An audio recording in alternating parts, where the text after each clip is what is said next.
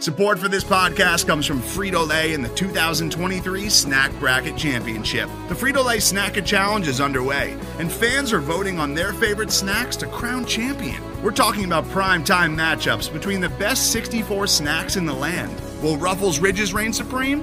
Can Doritos defend their dynasty?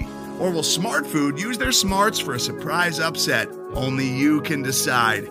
Get in on all the action for a chance to win up to $1,000 or a year's worth of snacks. Let your snacks be heard. Just go to Frito-LaySnackIt.SBNation.com to vote and enter for a chance to win. No purchase necessary. Sweepstakes ends April 3rd, 2023. Void where prohibited. Year's worth of snacks awarded in the form of 52 coupons, each good for one bag of chips. See official rules at Frito-LaySnackIt.SBNation.com. Hey, what's up, y'all? I'm Alan Kenny, host of the Blatant Homerism Podcast, part of Crimson and Cream Machine on the SB Nation Network of podcasts. Please make sure to rate, review, and subscribe wherever it is that you get your podcasts. It's time for the Red River Showdown, which means it's also time for our annual check-in with ESPN's Bomani Jones, host of the Right Time Podcast, to get the perspective from the Texas side of things. Let's go ahead and get to it. All right, let's welcome on ESPN's Bomani Jones. Bo, what's going on, man? Hey, man, just trying not to catch this stuff. Tell me about it, man. I mean, now you told me that you broke the 40 barrier, right?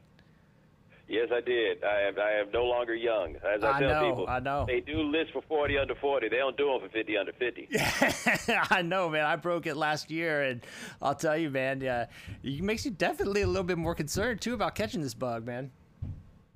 Yes. No, everything is real, man. Like, nothing can be ignored at all. Yeah, absolutely. Well, speaking of which... Are you surprised that we're going to talk about the Red River Showdown here in a little bit, but let's be honest, man, there's not that much to talk about with this year's game. So instead, man, I want to talk just a little bit first about some stuff that you wrote in a Vanity Fair piece earlier this year. It was a special edition in Vanity Fair that was edited by Ta-Nehisi Coates. The whole thing is really fantastic. But I want to ask first off, are you surprised that colleges are playing football right now? Yes, I did not think that there would be a season because I just simply thought it would be too unwieldy to try to get this done. But I did not think of this in the proper context, which was they're just going to try to play literally as many games as they can. Like the intel that I was getting through the summer was that the Big Ten and the Pac-12 in particular didn't want to do this, and that after they said they weren't going to do this, you were probably going to see movement for the other conferences and just say, like, nah, we're not going to do this. They were like, what, are you crazy? No, we're going to keep going. Mm-hmm. And so they went ahead and they pushed through it. And I mean, what was it, Houston had like three straight games canceled? Yeah, right? Yeah. And none of them because of their own team? Right. I just didn't think that I did not think that this was possible or that it would be good sense. But apparently that was not what anybody was concerned with. Yeah, you know, it's funny. Back right, you know, in like middle August, once the teams had started practicing, I mean, you know, Lincoln Riley, I think that the word that he got, you know, when it came out that the Big Ten was probably going to cancel, I mean, I think that, you know, he gave the impression to his team, yeah, we're probably not going to have a season this year, and then and sends him home for a week, and then all of a sudden, it's like, oh, nope, check that, we're going to be playing here in 2 weeks, you know, I need you guys back, and, you know, half the team comes back with coronavirus, you know, it's just, the whole thing has just been such a mess. Yeah, I think the part that I misunderstood was the financial gravity of not playing. Like, I obviously understood how much money there was in playing, but I really don't know how many of these programs would have been able to push through without playing. Like, they need this money in a way. Like, I think the best way that I put it is, and I understand it's easy like to lean on craven greed as an explanation in these cases, but it's one thing to simply need the money. It's another thing to need to pay bills. Right. And a lot of these schools need to pay bills, and there's also a somewhat cruel irony when you consider how much long-term debt a lot of these programs have for stadium expansions, for stadiums that may never be full again. Yeah. Oh, yeah. This whole thing is going to change the entire game watching experience. Just, I mean, more than it already was, you know, already in such flux. But, you know, this ties in, I think, to what you were writing about, though, this summer with, you know, athletes and power, and you know, you say the speaking of the power of college athletes is convenient and intoxicating. There's something thrilling about the idea of young people coming into their own, and nobility in the thought of children making their own worlds better. The narrative is also dangerous. The dynamics of an unpaid labor force asked to use their fragile bodies to generate revenue for ubiquitous institutions make power impossible. Power doesn't remain unpaid. Power doesn't have to scream online for change. Power doesn't plead for respect. Have, through this whole process, have college athletes become more or less empowered, in your opinion? I think that one could make an argument at this point that they have actually become less empowered, because one thing that we got to see with, you know, what happened with the Pac-12, and I thought that they made a real strong play when they, you know, said what they wanted, and then, of course, the conference itself came back and was like, yeah, we're just not going to play, right? Then the conference came back and said, nope, we are going to play, and with a couple of exceptions, like Javon Holland and P'nay Sewell at Oregon, who are two of the best players in the country. They decided they weren't going to play. These guys wanted to come back. Like the one thing that the schools have over them is these guys want to play football, and there is no adequate substitute for them as it stands for the playing football. And so the Pac-12 said they were going to come back, and you ain't heard a word about the demands and the things that the players wanted. They got daily testing, and they were like, okay, cool, we'll be safe to play football, let's go. And I don't think in terms of, like, empowerment as it goes down the line, that ain't a good look. And, you know, like, at least if I'm the schools, they seem to understand that they have the power because they have the football fields, they have the competition, they have the thing these guys have been conditioned to do for a significant portion of their lives. And so nothing that we saw transpire, like the state of affairs in college sports as it relates to the well-being of the athletes, nothing is different right now than it was in June. Yeah, I mean, you think about it, like you mentioned, I mean, in a lot of cases, you had players basically begging these conferences to start playing up again. I mean, the stuff that was going on in the Big Ten, you know? Oh, dude, the Big Ten. Everything in the Big Ten was comedy to me. Yeah. Just the totality of it, because, like, the way it became political was interesting just because the Midwest has a lot of swing states. And I do wonder in this. If Ohio State, like, let's say that this happened in 2010, right? Mm-hmm. And is it 2010, 2011, 2011. Tressel's been fired. Yeah. Ohio State's looking like it's going to be a 6-win team. Does it go this way? Right? Like, does it play out in the way that it did under those circumstances? Because Ohio State, one, has one of its best teams ever in terms of, and just strictly in terms of talent, and two, a new president. Yeah. If those things aren't the case, does it play the way it did in the Big Ten? Because, again, don't forget, that vote was like 11-3. Like, it wasn't like it was split. It was like 11-3, and then the heat came largely from the state of Ohio, and then they got enough players who were on board with it to help push the message, and then all of a sudden it turned into a problem, and then they had the new commissioner, right? And then everybody put the blame on the commissioner, knowing damn well there was the president that wound up voting. And then next thing you know, they go find a super magic testing program, and they're going to come back, which led to the question, why weren't you looking for this super magical testing program before? Because for me, if you could find a way to do it safely, you should go ahead and do it. But apparently they didn't look that hard. Like, I don't know. Yeah. It's not like this technology was that revolutionary. I mean, like, I think people knew about it, you know, probably back in the spring even. So, yeah.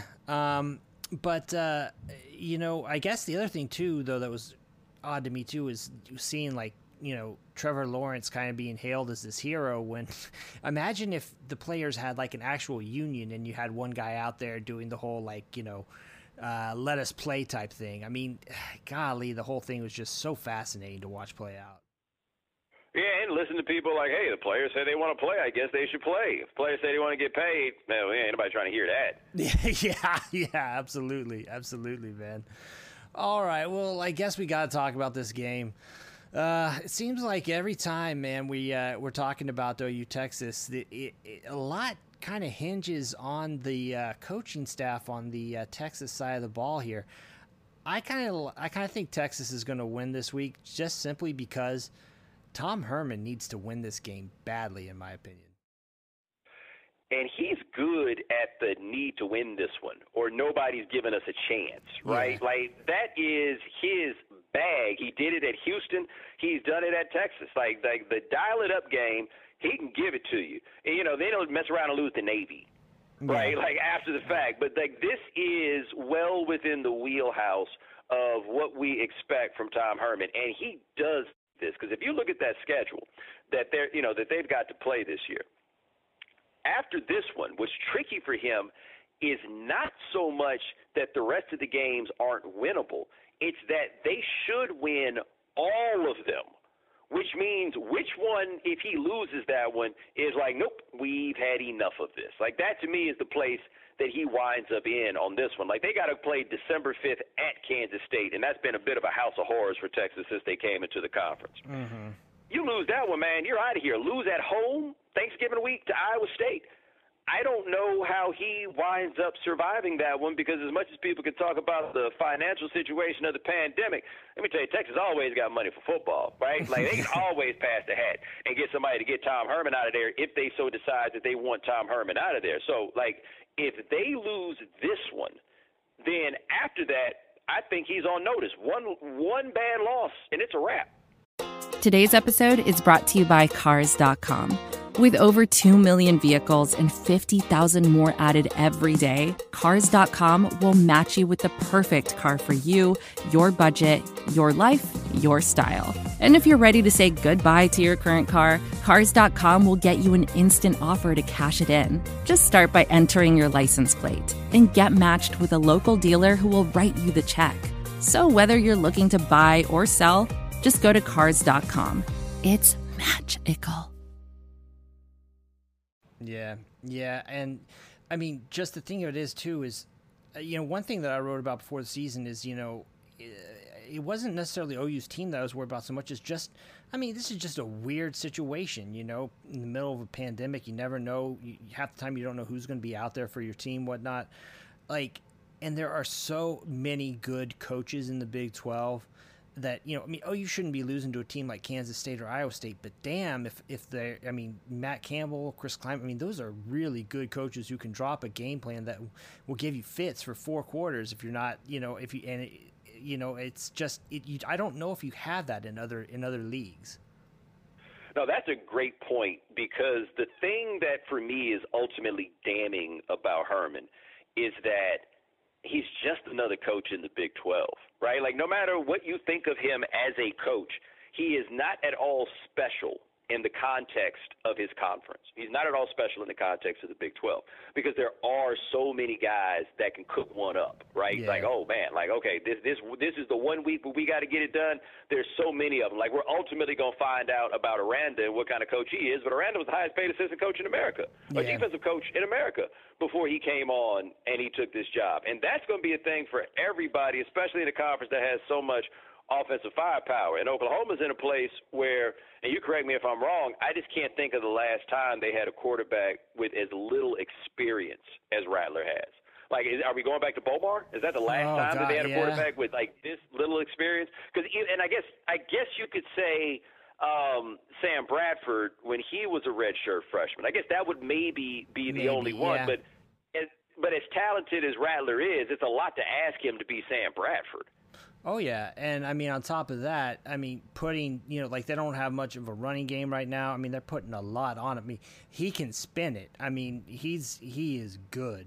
But you're right in this, and he makes just decisions that, you know, you expect, you know, kind of younger quarterbacks to make, thinking that he can make throws that he probably shouldn't, you know. I mean, but, yeah, that's going to be the interesting part of watching how Riley handles this. And, I mean, you know, some of what Rattler does, you know, I mean, it came back to bite him, you know, in their first couple games there. So, but, you know, I mean, he's got a bright future. But, yeah, it's definitely a learning process right now. How you guys feeling about your defensive coordinator, by the way? Like, that's always a little bit of a sore spot for you guys. I mean, Texas, the only thing I can say about Texas defensive coordinators, they hired the guy from Rutgers. That's never a great – like, that's never what you want to hear. And guess what? They out there looking like Rutgers. So, like, I think this is – defensive coordinator is always, especially in this conference, is the person for everybody to hate.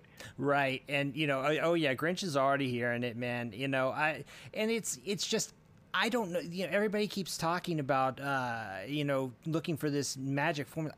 Is there one? Like, I mean, the offenses in this league are so strong, and then on top of that, if you build, you know, to stop, say, like an air raid like Oklahoma, well, then all of a sudden you got to turn around one week and there'll be a Kansas State that pounds you, or Iowa State does the same thing. It's just, it's brutal.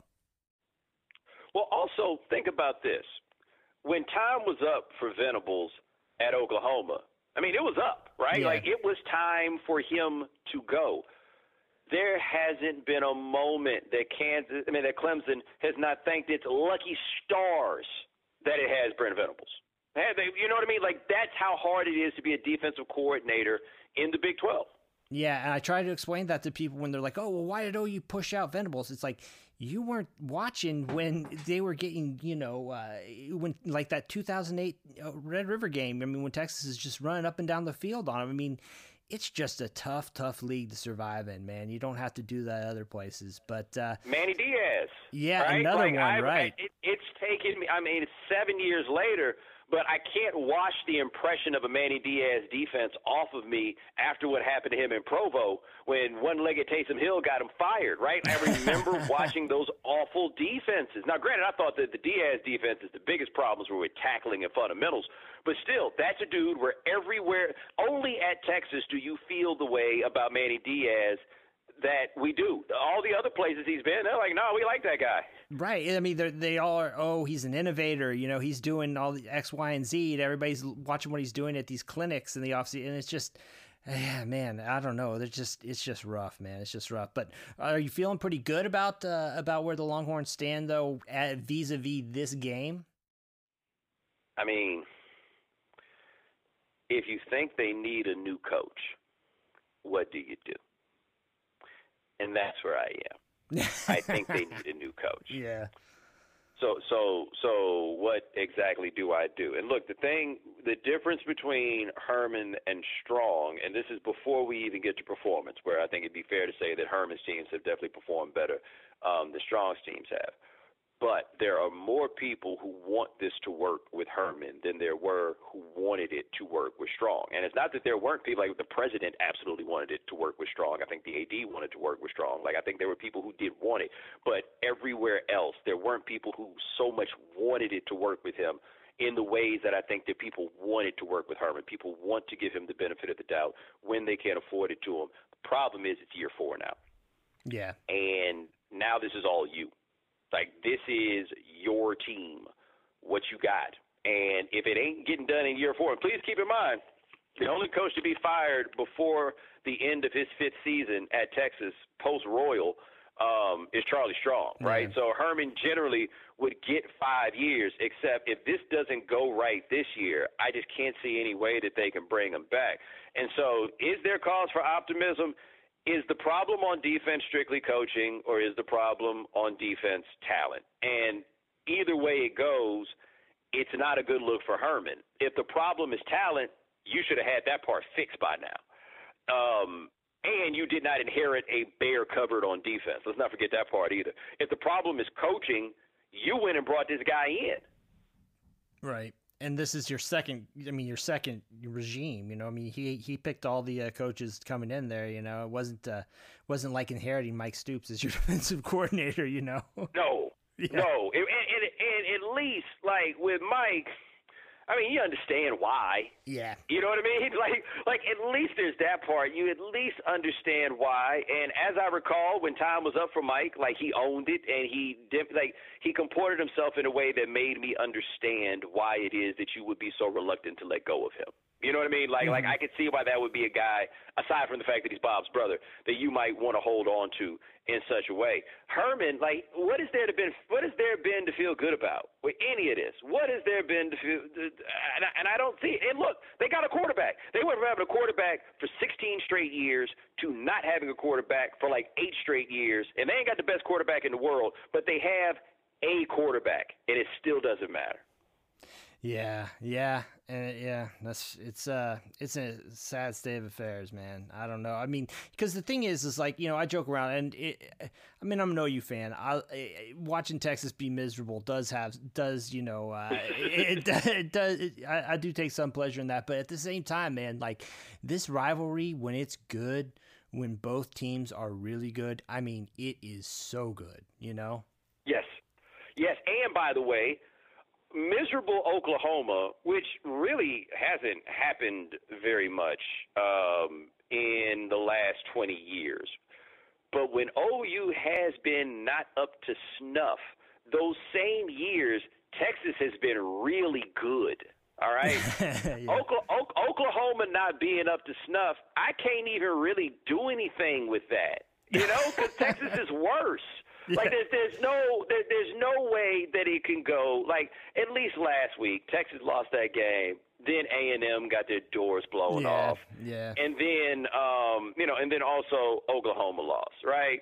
Thank you. I needed that. I earned that. I deserve that. Because rarely do you get a chance to, like, be happy at OU misery. It just doesn't go down. And, you know, we've talked about this so many times. There's no excuse for Oklahoma to be on a different tier as a program than Texas is. Like, any Texas fan who denies that is crazy. They are not in the same class of being programs, and for the better part of the last 50 years have not been in the same class of program. It's mind-blowing. It's inexplicable in some ways, and comes down to want to. Oklahoma wants to be good at football in a way that Texas has never truly been able to figure out. But when they're both really, really good, and you go in and you're like, oh, man, I have no idea which team is going to win this. And I feel like 08 was the first time in recent memory that it felt like that, where it's like, yo, I think either of these teams could win this game. Yeah, no, it doesn't get better. It's fantastic, man. It's fantastic. Well, Bo, I've taken up enough of your time, man. Everything going well, though? I mean, you know, you're healthy and all that. Everything's still going well with ESPN? Yeah, no, it's good, man. It's, you know, when you go from doing a TV show every day to kind of just jumping in, you know, where you can get in, it's a little bit different. But generally, man, we're getting things done. I've been able to do some cool projects. I got another one coming up that I can't quite talk about, but it'll be out, I believe, in November, December. It's a little outside thing that's going to be good. So I'm finding ways to keep myself busy, and New York hasn't gotten deathly cold yet. Like, we'll find out how I'm really doing when that happens. Ooh, yeah, no, I'm with you, man. I'm with you. Well, thanks a lot, man, for coming on. I really appreciate it. I always enjoy this. This is my favorite show I do every year, man. So, oh, I got to ask you real quick. Last year, everybody loved the book recommendation, the Barry Gordy book. You got anything new we should be checking out? Oh, man, let me think, because I've gone through some pretty good ones. I've actually slowed down on the reading since I got home, because I used to read on the train. Yeah, no. And so, like, my rhythm of reading is a bit thrown off. But you know what I'm going to do? I am going to pull up my Amazon account right now just so I can remember what it is, because I'm at that point in my life where I need to, like, look these things up. Yeah, I got, like, lists everywhere. Yeah, I got you. Yeah, like, I need to see what it is that I've read. Oh, this is a good one that I think people will enjoy. Brown-eyed handsome man is a bio on Chuck Berry that I really, really enjoyed. It was a fascinating insight into him and the times and everything else. So I definitely recommend checking that one out. All right. Brown-eyed handsome man, Chuck Berry. Got it. All right. Fantastic. All right, folks. Well, thanks again, Bo, man. I really do appreciate it. Hey, no problem, man. You guys be good. All right. Thanks again to our guest, Bomani Jones, and thanks to you all for joining us, too. For the Blatant Homerism Podcast, I'm Alan Kenny. Take it easy.